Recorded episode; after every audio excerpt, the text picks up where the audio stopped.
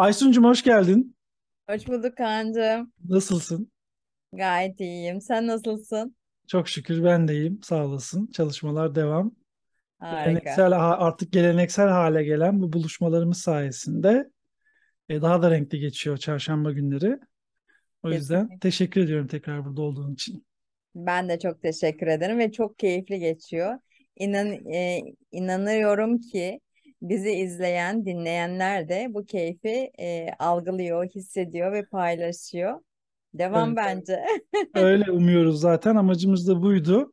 Hem biraz e, keyif almak, eğlenmek, hem bilgilenmek, bilgilerimizi paylaşmak, deneyimlerimizi paylaşmak aslında.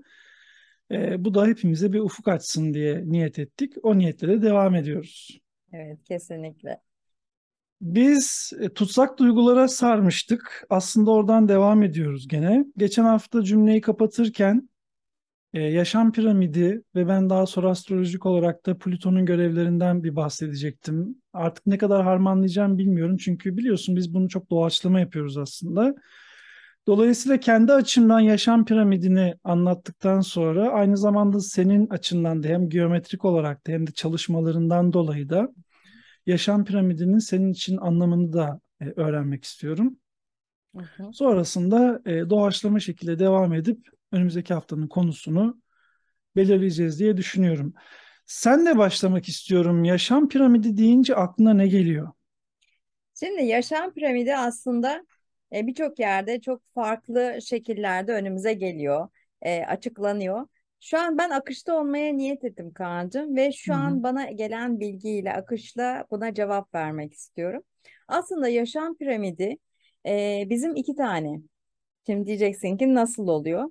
Bir tanesi gerçekten dünyamızın toprağından gelip ayaklarımızın tabanına kadar ulaşan tepe noktasıyla oradan bir enerji alıyoruz. Hı Yani biz hı. atalardan bir piramit enerjisi alıyoruz. Hı hı.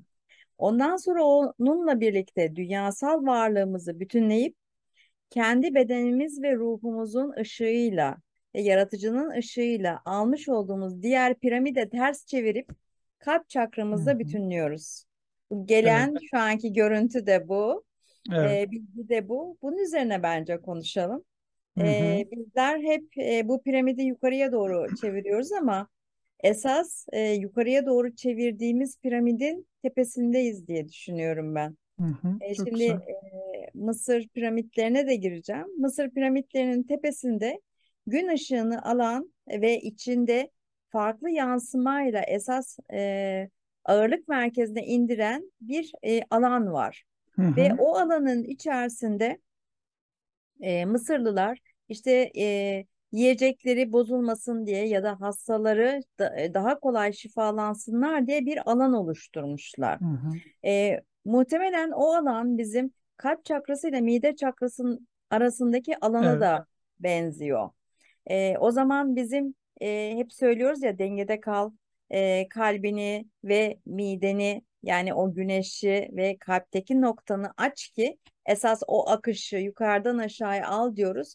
Muhtemelen aslında bizim yaşam piramidimiz e, oradaki açılımı yapıyor ve Evet. o enerjiyle de kendimizi var edip hem şifalanmayı hem de kendi bütünlüğümüzü ve birliğimizi ruhsal, bedensel ve enerjisel olarak da tamamlamaya çalışıyoruz diye düşünüyorum. Çok güzel. Şimdi tabii sen bunun farklı boyutlarını açıklayacaksın. Ben kendi nazarımda felsefik olarak ve astrolojik olarak da bu terimi çok fazla kullanıyorum. Bunun gerekçelerini de açıklayacağım. Birincisi bahsetmiş olduğun Mısır piramidi ya da dört köşeli olan piramitten bahsediyoruz zaten. Tabanı Evet, dört köşeye basan. evet. Bunlar astrolojik açıdan benim nazarımda e, dört element üzerinden anlatmış olduğunuz insanın dört farklı doğasının birbirinden uzak ve kendine has münasır hallerini yaşadığı bölgeler. Ama o binayı ayakta tutmaya çalışırken, o yapıyı ayakta tutmaya çalışırken biz yukarıya doğru sivrilen ve sivrildikçe giderek alanı daralan bir yapı inşa etmeye çalışıyoruz. Evet. Bu insanın kendi içinde aslında ulaşmaya kalktığı bir mükemmellik derecesini de benim nazarımda anlatıyor. Bu yüzden ben de hep piramide baktığım zaman, yaşam piramidine baktığım zaman insanın kendindeki zıt doğaları birleştirerek çok ulvi bir noktaya doğru yükseliş trendi sergilemeye çalışması geliyor. Bundan dolayı zaten her birimizin yaşam planı zorlayıcı, karması zorlayıcı. Hatta biraz sonra zaman ilkesinden de bahsedeceğim bununla alakalı, astrolojik öngörülerle alakalı. O yüzden benim nazarımda en tepedeki zirveye asıl ulvi ışığın olduğu olduğu tek noktaya gelmeye çalışıyoruz gibi hissediyorum. O yüzden de benim açımdan piramit e, enerjisinin bir özel yeri var. Evet, ben de katılıyorum kesinlikle. Ee, şimdi e, dünya aslında o kare e, Hı hı. ile yani dördüncü çakrayla e, nitelendiriyor ki şu anda da dünya dördüncü çakranın enerjileriyle yoğruluyor ve tekamülünü bu noktada e, sürdürüyor. Onun üzerindeki o üçgen de hem yaratıcının dünyaya indirmiş olduğu e, dünyanın tekamülüyle ilgili enerji yoğunluğu hem de biz üzerinde olduğumuz için biz ve bizim gibi varlıklar üzerinde olduğu için de bizlerden ona inen yani bizlerin de her birinin küçük küçük piramitler olarak düşünürsek e, onları yansıtan e, yaratıcının belki de e, birer elleri ya da yansıtıcısı e, olarak da nitelendirebiliriz. Evet, E, karşılıklı bir alışverişi, piramitsel bir alışverişi sağlıyor. Bir küçük bilgi daha vermek istiyorum. tabii. Tabii e, doğruluğunu açıkça çok net bilmiyorum ama çok eskiye ait olan bir bilgiydi bu. Onu da e, şu an geldi. Onu da e, anlatmak istiyorum. Piramidin Lütfen. aslında e, görünen kısmı o prizmal bir e, görüntü. Hı Fakat hı. e, o bilgide onun altında da aynı piramidin e, yansımasının Ters olduğu, şekilde. evet ters şekilde ve bunun bir e, elmasın görüntüsünün olduğunu Hı e, hı. duymuştum. Hı Şimdi hı. baktığın zaman aslında hani hep şey diyoruz ya aynalar. Hı Demek ki hı. onun da dünyasal görünen ve dünyada görünmeyen bir aynasının da olduğunu, hani yedi yer bilgisiyle yedi gök bilgisinin kesiştiği alanmış gibi de geliyor bana. Evet, ezoterik astrolojide de benzer bir tanım vardır. Normalde görebildiğimiz gezegenler ya da fizik aleme yansımış olan, daha doğrusu fizik alemde görünür halde olan her şey aslında sonunda oluşan tezahürdür. Onun arka planı, onun oluşum aşamalarını farklı yönlerde nasıl bedenlerimizin yedi bedeni var. Aslında fizik beden, işte atmik beden dediğimiz, kozal beden dediğimiz birçok beden yapısı var. Aynı şey diğer göksel unsurlar için de geçerli. Bu yüzden dediğinde onunla bağdaşık diye düşünüyorum. Evet. E o zaman e, şunu da demek mümkün mü? Hani diyoruz ya biz yansımam yani hep aynalarız. Ayna aslında şifa için var. Evet, evet, Kendini e, sana tanıtarak, göstererek zıttıyla aslında kesinlikle, şifalandırıyor. O zaman kesinlikle. yaşam piramidin de e, bizde sıkıntıya girdiğimiz noktada yansımayla karşılaştırdığımızda piramidin tam tersini çevirdiğimizde şifaya döndürüyoruz. Bununla ilgili iki şey aklıma geldi şu an. Birincisi astrolojik olarak bir teknik olan bir aynalama tekniği var. Antisiye dedikleri, kontrantisiye ve antisiye dedikleri. Bu hani teknik bir konu olduğu için burada girmeyeceğim tabii ama neticede bazen bağdaşmadığımızı düşündüğümüz, özellikle buna ilişkiler astrolojisinde çok sık bakılıyor. Ben normalde böyle bir insanla anlaşmam ya da böyle bir haritası olan insanla anlaşmam ama niye bu kişiyle karşılaştım türünde. Bir aynalama burada. Bir de daha da önemli olan tırmanışla alakalı. Zor, oraya başka bir felsefe koyacağım şimdi. Normalde tırmanış yolculuğumuzu hep pürüzsüz hale getirmeye çalışıyoruz ya da pürüzsüz bir alanda çıkmaya çalışıyoruz. Ama hep şey aklıma geliyor. Dağcıların tırmanma hikayesi aklıma geliyor. Eğer tırmandıkları zirve yolculuğunda girinti çıkıntılar olmazsa tutunacakları bir yer bulamayacakları için asla yukarı çıkamazlardı. Aslında bizler de bu yolculukta kendi piramidimizi inşa ederken ya da mükemmelleşme yolculuğunda o zorlukları zaten bir faydaya, katkıya dönüştürerek hayatımıza hayatımızda ilerlemeye ve yükselmeye çalışıyoruz. Sen ne düşünüyorsun bu konu hakkında? Ben de yani aslında bakış açılarını değiştirerek sana katılıyorum bu arada. Şimdi bizler e, hemen beyin negatif olan ya da daha önce e, görülmüş olan o bakış açısı üzerinden yürümeyi Hı hı. seçiyor. Yeni bir bakış açısı yaratmak zor geliyor. Çünkü o denenmiş ve denmiş ki bu böyleyse böyle. Daha başkası var mı? İşte o zor geliyor. Aslında var. Evet. Çünkü daha bir önceki e, videomuzda da konuşmuştuk ya Eğer kişi kendi etrafındaki o diğer bakış açılarını görebilme ihtimalini ya da şansını kendine verdiği sürece o 360 dereceyi kendi Hı hı. alanında inşa ediyor. Evet. O Doğru. zaman e, zorlukların bize nasıl katkı sağlayabileceğine odaklanmış olsak, hani sorun var, problem var, o zaman çözüm de vardır. Çok doğru. Yine zaten burada şu ilke de gerekiyor. Bu hayatı, bu başı sonu belli olan bu hikayeyi neden yaşadığımın bilincinde olarak ancak bunu yapabilirim.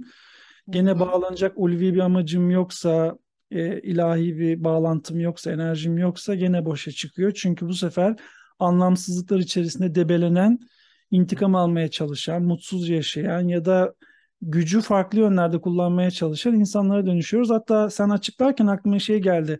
Joe Dispenza da sürekli meditasyonlarında ve konuşmalarında bunu anlatmaya çalışıyor ya. Dünün aynısı olan hayatlar yaşamaya devam ediyorsunuz. Hı hı. Çünkü beklenileni, öngörülebileni seçiyorsunuz. Kesinlikle. Halbuki e, astrolojide de vurguladığımız gibi güneş burcunuzla aslında her gün sanki o gün ilk defa ve son defa yaşanıyormuş gibi hareket etmek gerekiyor. Çünkü ay tarafımızın, duygu tarafımızın arkasında yaşanmışlıklar, bilinirlikler, kalıplar, yargılar hazır ve sabah kalktığımızda o yargı kalıplarından yaşamaya devam ediyoruz genelde. Beklentilerimiz, hayal kırıklıklarımız da bu döngü içerisinde yer alıyor. E, şöyle bir şey var ya hani e, her gün aslında güneş ilk kez hı. doğuyormuşçasına doğuyor ve Evet, deniyor ki bugün yine bugün.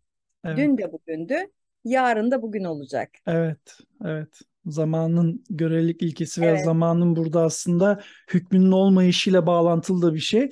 Hemen zaman deyince de bir kısa bir örnek daha vermek istiyorum müsaade edersen. Tabii ki.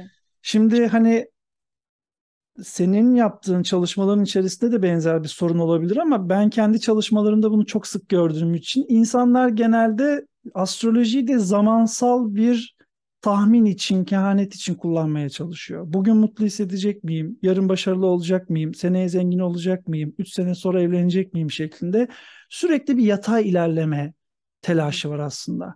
Halbuki astrolojik göstergelerimiz yani doğum haritamızdaki göstergeler veya şu an güncel gökyüzünde mesela anlatıyorsun ne kadar sert enerjiler deneyimlediğimizi sen de söylüyorsun. Bunların nazarında aslında dikey bir gelişim kaydetmek için de çaba sarf etmemiz gerektiğini aslında anlamalıyız. Zaten sürekli olan şeyler oluyor. Evet hani şimdi kaderi tartışmayacağım burada ama neticede yatay olarak yarın mutlu olacağım mı? Seneye evlenecek miyim? Üç sene sonra bana bu zenginlik gelecek mi? Arayışı bizi dikey olarak geliştirmiyor. Önce bizim bulunduğumuz an içerisinde dikey olarak yükselmeyi de öğrenmemiz lazım. Belki yaşam piramidi için konuştuğumuz konuya bu da eklenebilir. Ben de e, katılıyorum buna aslında. Çünkü onun içindeki o dikey e, ışık ve enerji bizi yukarıya doğru zaten taşıyor. Hı hı, İstesek de istemesek de o hı hı. çıkış muhakkak olacak. E, şimdi demin söylediğin e, şey küçük bir katkıda bulunmak istiyorum. Tabii ki. İnsanların işte yarın şöyle olacak mı, öbür gün böyle olacak mı düşüncesi e, biraz da aslında teslimiyetin de dışında biraz falcılığa da geliyor. Yani e, Tabii. insanlar biraz oyun oynamak istiyor. Bir şey Evet. e, ki- duymak istiyor. Duymak istiyor ama duyduğunuz şey eğer siz o yolda yürümüyorsanız gerçekleşmiyor ki zaten. Kesinlikle öyle. İyi bir şey dışarıdan duyuyor olsam da bir katkısı Evet, yok. bir Benim katkı ona bir yok. şey katabiliyor olmam lazım. O sürece bir enerji bir enerji sarf etmem ya da çaba sarf etmem gerekiyor. E, rahmetli anneannemin bir sözü var. Burada Rahmet büyüklerimizi eylesin. rahmetle e, analım. Amin. Cemil E, cümlesine. o iki lafında bir şey vardı. İşte biz de çocuktuk. Anneanne bunu yapalım mı? Dur bakalım derdi. O zaman geldi. Çünkü elinde bir iş vardı. Bu da bakalımlar zaten. Evet. Büyüklerin o dur bakalım dediği. Aslında ne kadar önemli olduğunu yıllar sonra görüyorsun. Orada Evet. onu durduruyor ama kendi bilmiyor. Çünkü o kadar teslimde yaşıyor ki bir sonrasında nasıl olabileceğinin farkındalığı yok ki. Kesinlikle. Her Kesinlikle. an bir şey çıkabiliyordu çünkü orada. Ümitle bekliyor insanlar. Gelecek iyi olacak mı? Hatta karmayı tartışırken bazen mesela şu an yaşıyoruz, bir gün içerisindeyiz. Şu ömrümüzün içerisinde geçmişte bıraktığımız konuları da toparlamaya ya da yanlışlarımızı düzeltmeye çalışıyoruz. Diğer yandan gelecekte henüz gerçekleşmemiş yani henüz deneyimlemediğimiz, karşılaşmadığımız şeyler hakkında da sürekli bir endişe ya da beklenti içerisindeyiz. Dolayısıyla bunlar da aslında insanın hayatını zora sokuyor. Hani düzeltmeye çalışmak güzel ama yaşanmamış şeyler için endişe duymak ya da onlar hakkında çok büyük planlar yapmak ya da işte dur bakalım diye sürekli ilerideki bir zamanı beklemek ne kadar yaşayacağımızı ve neler elde edeceğimizi bilmiyoruz ki aslında. O yüzden gelişim fırsatlarını burada ortaya koymamız çok Şimdi, daha doğru olacak. E, bu son zamanlarda danışanlarda geriye dönük atalara e, ait birçok e, problemlerle karşılaşmaya başladık. Ve evet. orada şu var, kendisinde olduğu, e, kendisinde oluşturulmuş olduğu belki fiziksel, belki de enerjisel bir sıkıntı var. Bunun Hı-hı. ne olduğunu çözemiyor ve kendiyle uğraşıyor. Hı-hı. Şimdi hani geçmiş dedik ya, geçmişi aslında kabulde olabiliyorsak Hı-hı. ve o kabulün içerisinde atasının o anki bilincinin en iyisini yapabildiğini eğer kabul Hı-hı. edebiliyorsa o zaman geçmişi bence biraz daha rahat bırakabiliyor. Evet. Diklemeyi bırakıyor. Çünkü biz analiz ederken ve eleştirirken bizim şu anki bilincimizle onların o anki bilincini eleştiriyoruz. Kesinlikle öyle. Ondan dolayı da zaten önümüze bakamadığımız için geçmişi yargılamaktan dolayı ya da onların davranışlarını yargılamaktan dolayı biz de benzer eleştirilerden dolayı onlara benzemeye başlıyoruz bu sefer. Kesinlikle Aynı öyle. kısır döngüyü biz de yaratıyoruz. Kesinlikle. Yani zaman kavramını aslında eğer doğru biz e, analiz edip doğru kullanabiliyorsak kendimizi artı olarak çekebiliyoruz. Ama doğru kullanamıyorsak geçmişte eleştirdiğimiz atalarımızın hatta bir öncesi çok daha geçmişe gitmeye gerek kalmadan Tabii. aynısı olarak çocuklarımıza da yansıyoruz. Kesinlikle o öyle. zaman zaman neye göre var, neye göre yok. Kesinlikle Doğru o yüzden evet çok da özür dilerim. Pardon. Doğru kullanabiliyorsan ve oradaki kabule geçip e, direnç oluşturmuyorsan, didişmiyorsan hayatla hı hı. zaten onun gelişini de kabule giriyorsun. Evet. Demek değildir. Hani olanı olduğu gibi kabul et. Hiçbir şey yapma. Olanı evet kabul edebilirsin. Ama daha iyisi için yol alabilmek adına adım atmayı da bilmek gerekiyor. Kesinlikle öyle. Ben de zaten bunu bir bayrak devri olarak hep nitelendiriyorum ya. Hani sonuçta tek bir denge noktasına ulaşmaya çalıştığımız tüm insanlığın görevi aslında bu ama neticede her birimiz belli bir ailenin soyundan geldiğimiz için o ailenin karmasını en çok taşıyoruz. Toplumsal karmalarımız da var tabii. Bu coğrafyada dünyaya gelmek gibi ya da bu toplumun içerisinde bu zamanda olmak gibi. Ama bireysel olarak gelişimimizin temelinde ailesel karmalar yer aldığı için önce onların eksik bıraktığı, fazla yaptığı, yanlış yaptığı şeyleri kabul edip Sonra bunu kendimizde dengeleyebilecek veya düzeltebilecek becerilerimizi ortaya çıkartmak sorunun büyük bir kısmını çözüyor zaten.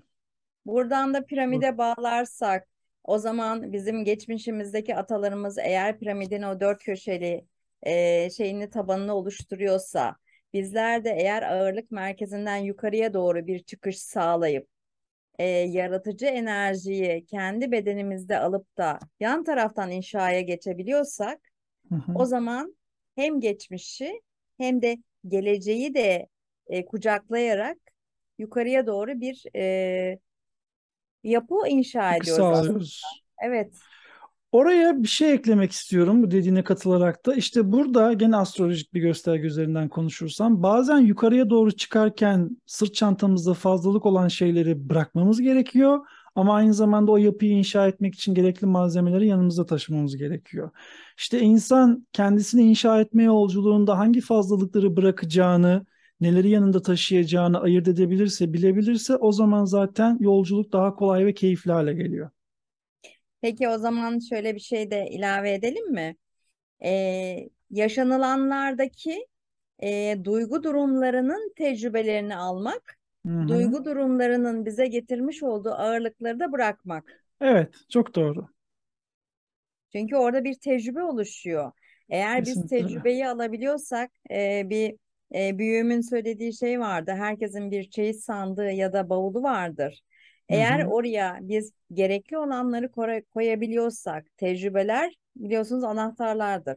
Evet. Ve o anahtarları biz kilitleri açmak adına kullanabiliyorsak ve sadece anahtarları alıyorsak, anahtarları bize verebilecek duygu durumlarındaki üzüntüler, kaygılar, endişeler, belki yalnızlıklar, belki yersizlikler, aidiyetsizlikler bunları bırakabiliyorsak, onların bize kazandırdıklarının bilincindeysek o zaman yükte kalmaz herhalde. Elimizde birçok kilidi açabilecek anahtarlarla da yol alırız diye düşünüyorum. Kesinlikle çok doğru. Zaten astrolojik olarak da normalde ayımız ya da haritamızın dördüncü evi aslında doğduğumuz evde ailemizden miras olarak gelen bir hazine sandığı ya da çeyiz sandığı. Hı Sonuçta onun içinden de işimize yarayacak olan şeyler olacak. İşimize yaramayan belki tırnak içinde çer çöpler de olacak. Önemli değil.